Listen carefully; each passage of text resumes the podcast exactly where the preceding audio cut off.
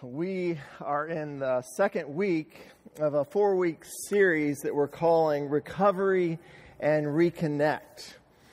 And over the past year, we have endured a horrific trauma due to the COVID 19 pandemic. We've watched with fear and horror as the virus spread throughout the United States and all over the world, leaving emotional, physical and spiritual damage in its wake. In this past year, we've lost over 500,000 souls in the U.S. alone. And we've also lost precious time with loved ones, graduation ceremonies, birthday celebrations, and so much more. Now, last week, as we looked at Ruth chapter 1, we saw that Naomi and her family also had experienced incredible loss and pain due to a famine in Bethlehem, a move to a foreign land, and then the loss of not just one family member, but the loss of three family members. These traumas caused great damage to Naomi. And likewise, the pandemic has caused damage in our lives. And over the past week, I asked you to look at the wounds of powerlessness, isolation, loneliness, and ambivalence. And um, based on many of my conversations with you, I've been so encouraged at the hard work that you guys have put in to think about how you've experienced each of these wounds and the different coping strategies that you use to survive these wounds. I said last week, and I'll say it again this week like no other series that we've ever done at Hope Chapel, you will get out of this series what you put into it. And I'm grateful for your willingness to dive in the deep end with me and do some real hard work. Now, this morning, we are continuing on our healing path, still looking at the first chapter of Ruth, where we see three things. First, an invitation to move toward God. Secondly, an invitation to lament. And then thirdly, an invitation to relinquish our survival strategies. Pray with me.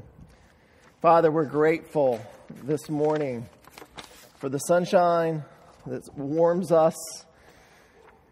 We're grateful Holy Spirit, that you promise to speak to us through your word. And that we pray this morning that you would continue to do the work of healing in our hearts, in our minds, in our lives, in our community, in our city, and in the world. We pray for your grace, and we pray that we would have ears to hear.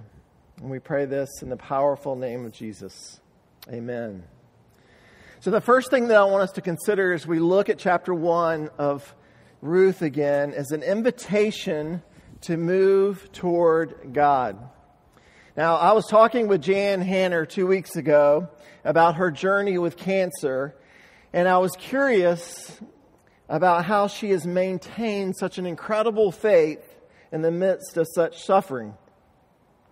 And so I asked her about that, and without hesitation, she turned to me and she said, When faced with great suffering and hardship, we either run away from God or we run to Him. She said, There really is no middle ground. As I pondered Jan's words and was thinking about the book of Ruth, I believe Jan's right.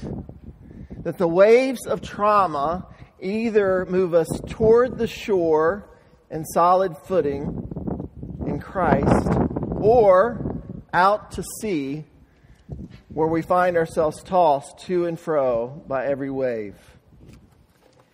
Now, as you look at verses 6 through 21, we see that Naomi allowed the waves to carry her toward God, not away from Him. In verse 6, the author tells us that while in the fields of Moab, Naomi heard that the famine in Bethlehem had ended. And it's here where we see the first glimpse of Naomi's continued faith in God. as she did not attribute the relief in Bethlehem to chance or to other gods, but to the Lord, agreeing that God had visited his people and given them food. Then, if you look down in verse 20 and 21, the author gives us another glimpse into Naomi's heart toward God when she arrives in Bethlehem and tells those that greet her to no longer call her Naomi, but to ins- instead to call her Mara. For the Almighty has dealt very bitterly with me. Naomi says, I went away full, and the Lord has brought me back empty. In these verses, we see the, that the movement toward God after a trauma can be a bumpy one. Naomi understood that she lived in a fallen world and that although she was a follower of God, she nor her family were immune from suffering. And Naomi also believed that God is sovereign and that nothing touches her that does not first pass by him. In her statements, we see a courageous woman struggling not alone, but with God to reconcile both of these truths. And likewise, as we process the trauma that we've all endured over the past year, our text today is inviting us to not struggle alone, but to struggle in our relationships with God.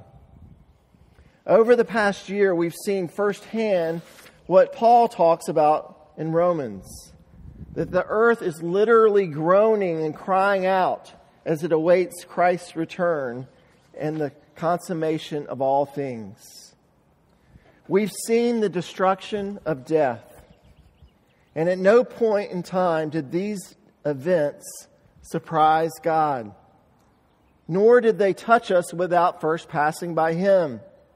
And so the challenge for us this morning is will we, like Naomi, choose to move toward Him with our questions and our complaints? Will we join our voices with the psalmist in Psalm 13 and cry out to God, saying, How long, O Lord, will you forget me forever? How long will you hide your face from me? How long must I take counsel in my soul? And have sorrow in my heart all day. How long shall my enemy be exalted? The truth is, being honest with God and questioning Him in the midst of our pain and suffering is not movement away from God. It is the posture that draws us close to Him.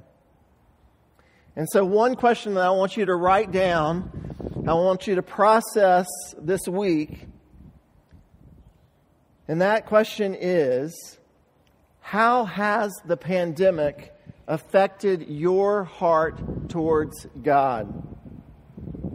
How has the pandemic affected your heart towards God? Have the waves of the pandemic moved you toward Him, or have they moved you away into what feels like the abyss? God loves our honesty and he invites us to wrestle openly with him. Nowhere in the book of Ruth do we see God chastising Naomi for the things that she felt or the things that she said.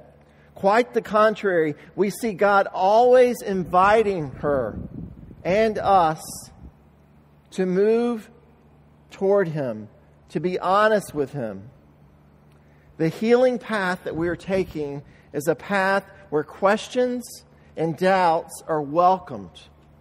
For it is in these places of honest reflection concerning the events that have happened and God's hand in them that brings restoration, healing, and greater faith in Him. And so, the first thing that I want us to consider this morning is the invitation toward God. The second thing I want us to consider is the invitation to lament. Now, as I've thought back over the last 18 years of meeting with clients, I believe that every person that I've had the privilege of sitting with has had some unresolved trauma in their past. And one key component in their healing journey is not only naming that trauma and the resulting wounds, but also grieving the losses that they have experienced. And as we look back at our text this morning, we see Naomi and Orpah and Ruth making time and space to grieve the losses that they have experienced. Look at verse 7. The author tells us that the three women, they're setting out to return to the land of Judah. And as they were traveling along, we see the wound of ambivalence in Naomi. As a part of her wants Orpah and Ruth to accompany her to Judah. And another part of her wants them to return to their parents' homes. We see this play out as they were journeying along toward Judah. And then Naomi changes her mind and tells Orpah and Ruth, Go, return each of you to your mother's house. May the Lord deal kindly with you as you have dealt with each, with the dead, and with me. The Lord grant that you may find rest, each of you, in the house of her husband. And while Naomi's sudden change of heart must have been confusing to Orpah and Ruth, her ambivalence provided them with the necessary space to not only grieve the possibility of parting ways, but also to grieve the losses that the three of them had shared over the past 10 years. The text says, they lifted up their voices and wept with one another. The women cried out to God. They entered into lament. And likewise, for us to continue in our healing journey, we too need to make time and space to grieve the many losses that we've incurred over the past year. And it's, it's usually at this point in, in my sessions that my clients look at me and they're, they're like, okay, I understand that. I need to grieve the losses. How in the world do I do that? How do I grieve things in the past? How do I even grieve things in the present? And I want to offer a few suggestions for us this morning that might help us to grieve the losses that we've endured over the last year. And the first suggestion is I think it's important for us to remember that we cannot force ourselves to grieve. We cannot force ourselves to grieve. I was watching the Netflix documentary with Zac Efron. It's called Down to Earth. Um, in the special, he and his friend they travel all over the world exploring the effects of climate change and looking at renewable sources of energy and food production. And in one of the episodes, his counterpart turns to him and asks him why he's been so successful in acting.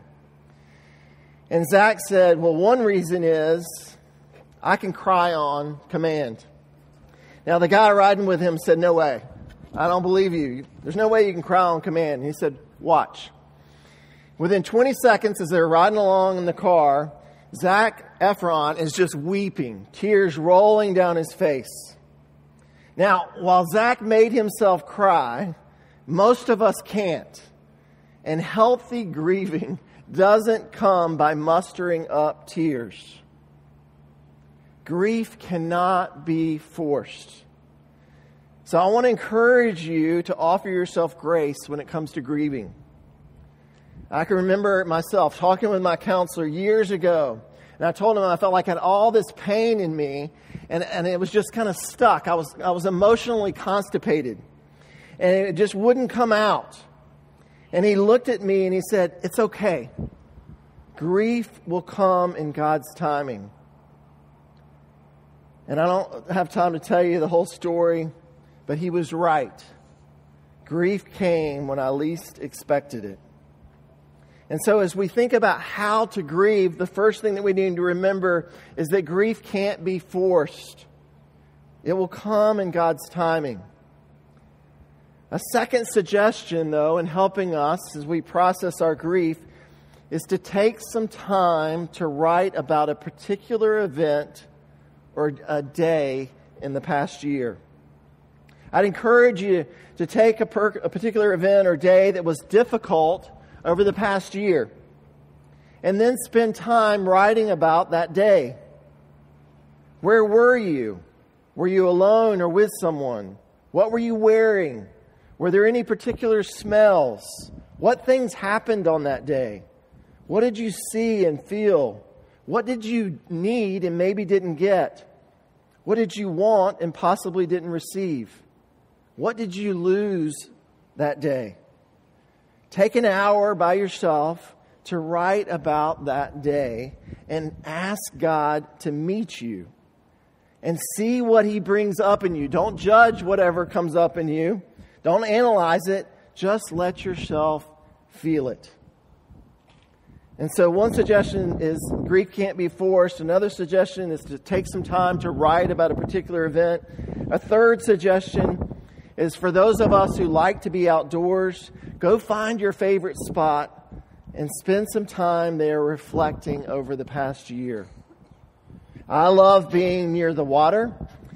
And so if I want to reflect and pray, I sometimes will head out to Lake Jeanette and walk on the trails around the lake. For you, it might be a particular park. Wherever you feel comfortable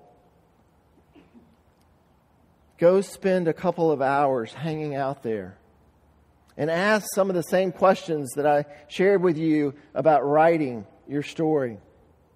Ask the Lord to meet you, and He will meet you.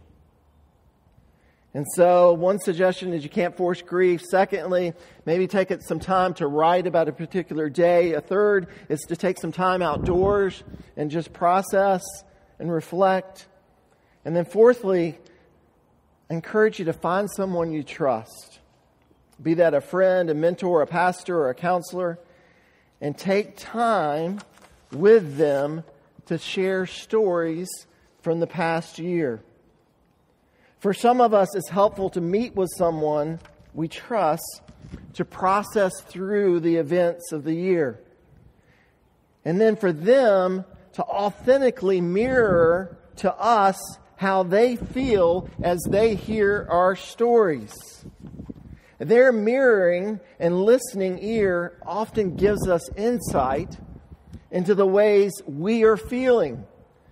And even they offer us permission to feel those feelings ourselves. So these are four things that might help provide the necessary space that we need to enter into our grief. Don't force grief. Take time to write your story. Go for a walk outside and process the past year and talk with a trusted friend, pastor, or counselor. Now, let me very quickly say that grief is not always in the form of tears. Grief can be anger over loss, it can be feelings of guilt, sadness, or a plethora of other emotions. It is the cry of our hearts to God. And lastly, for those of us who might be resistant to grieving, who, or who might be thinking that you really haven't experienced significant losses over the past year that would warrant lament, I humbly want to say to you that no matter your loss, whether it was the death of a loved one, or the loss of getting to celebrate your birthday with friends. Any and all losses are worthy of lament. And when we don't honor our losses, and when we stuff our grief, it will either lead to emotional, emotional constipation, like I suffered for many years, or it'll come out sideways in forms of irritability, tiredness, or a depressed mood. So, the first thing that we see in our passage this morning is an invitation to move toward God in the midst of trauma. Secondly, we see an invitation to grieve. And then third, we see an invitation to relinquish our survival strategies. Now, last week I talked about the three wounds that Naomi and many of us have suffered as a result of the pandemic powerlessness, isolation and loneliness, and ambivalence. And I talked about the different strategies that we employed to cope with these wounds, such as some of us, the way we coped was by gaining all the information we could about the pandemic. Or on the opposite, some of us coped by minimizing the pandemic. Others of us might have turned to food, alcohol, shopping, gambling, sex, or drugs to help us cope. And some of us might have gone to extremes in trying to be a good neighbor, while others of us chose not to think about our neighbors at all. All of us here developed strategies to survive over the last year. And we need to honor those strategies because without them, you wouldn't be sitting here this morning or watching online. But the challenge for all of us is to recognize that soon the pandemic is going to be over. And the temptation is going to be for us to continue to use our strategies. And while this might be okay in some instances, such as use, utilizing Zoom to reach out to loved ones who live in different states, in most instances, for our own health and the health of our relationships moving forward, we need to relinquish our survival strategies. Now, for example, in our passage this morning, I highlighted the ambivalence that Naomi struggled with as a result of the trauma she entered. She had two contradictory desires going on inside of her. One of the desires was to take the women with her back to Bethlehem, and the other desire was, was completely contradictory, was to go back alone. And as often is the case with ambivalence, the issue is not doing one or the other. The issue is we get stuck and we do neither. And we see a glimpse of this in Naomi as she stops on the road as they were making their way back to Judah. And she gives this long speech on why it would be better for Orpah and Ruth to go back to their own parents' homes. But what we see at the end of our passage is Naomi relinquishing her ambivalence, getting unstuck as she says goodbye to Orpah and locks arms with Ruth as they head toward Bethlehem. Likewise, for us to move toward healing from the wounds of our pandemic, we need to prayerfully consider which survival strategies that we need to relinquish. I know for me, as I pondered this over the past several weeks, one of my survival strategies during the pandemic, and to be honest, one of my survival strategies in my own story is to isolate. I'm single for many reasons, but one reason is because my survival strategy is to isolate. And during the pandemic, I found myself pulling back from relationships, not particular because I feared getting COVID or giving COVID, but because the pandemic has been so stressful that isolation takes less energy than engaging those around me. And while my isolation actually was applauded by many of you and experts, and on a surface level followed all the CDC guidelines, I have to confess that it was a survival strategy. And if I continue to employ this survival strategy moving forward, then I'll be keeping myself from the very thing that God created for me, and that is to be in relationship with Him and with others. And so for me, relinquishing is choosing not to isolate in the weeks and months ahead but instead to move back into community and to engage those around me in deeper ways.